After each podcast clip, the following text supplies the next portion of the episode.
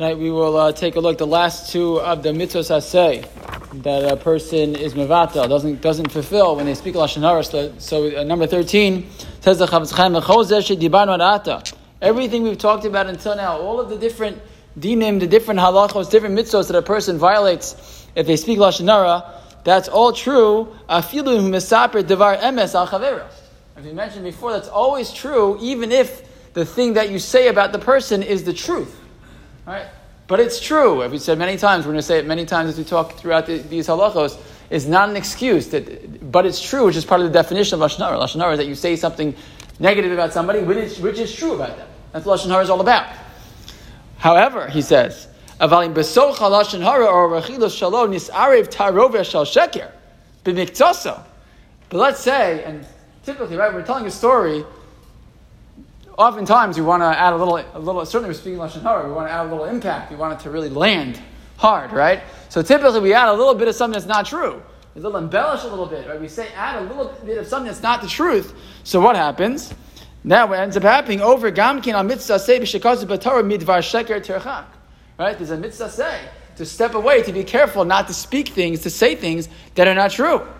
Right? V'gam nishtana shmo lifgam likaret ata b'shem motzi shem ra. Also, that's no longer lashon hara. That's what we call motzi shem ra. You are now defaming a person. You are saying things about the person that's not true. That so that that already has changed it, and now it's not just the Yisra of lashon hara, but now we're talking about something called motzi shem ra. Va'on harbe yoser mistam. And motzi shem ra is way worse. Says the Chafetz Chaim. It's one thing to, to tell about somebody something they did, which is the truth.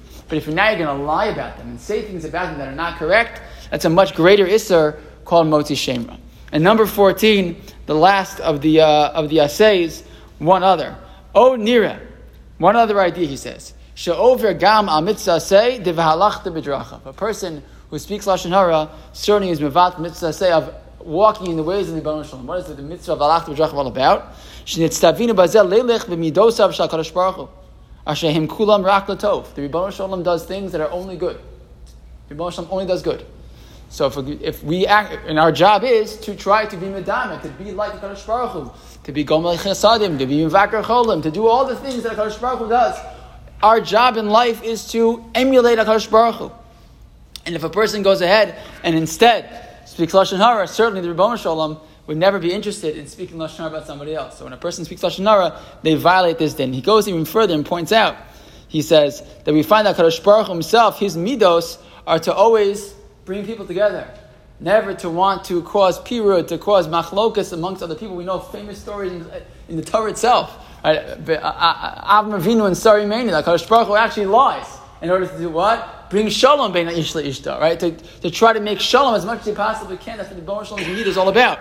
And a person instead goes ahead and is involved in speaking, saying things about other people, reporting about others, and bringing machlokas. That's the opposite of what the Ribbono Shel Olam ever wants us to do. It's the opposite of the way he acts. And therefore, if a person doesn't act in that way, acts in the opposite way, he points out at the end, he says, look, he said, we've counted now, after this whole long count, 14 mitzvahs say, added to the 17 mitzvahs losase that are possible to violate when you speak Lashon Hara. 31, 31 different. And he points out, of course, if you look carefully, it's impossible to violate all 31 with one speech, one type of Lashon Hara, because someone's, someone's about a Kohen and someone's about your father. And so, okay, so it's impossible to get them all at the same time.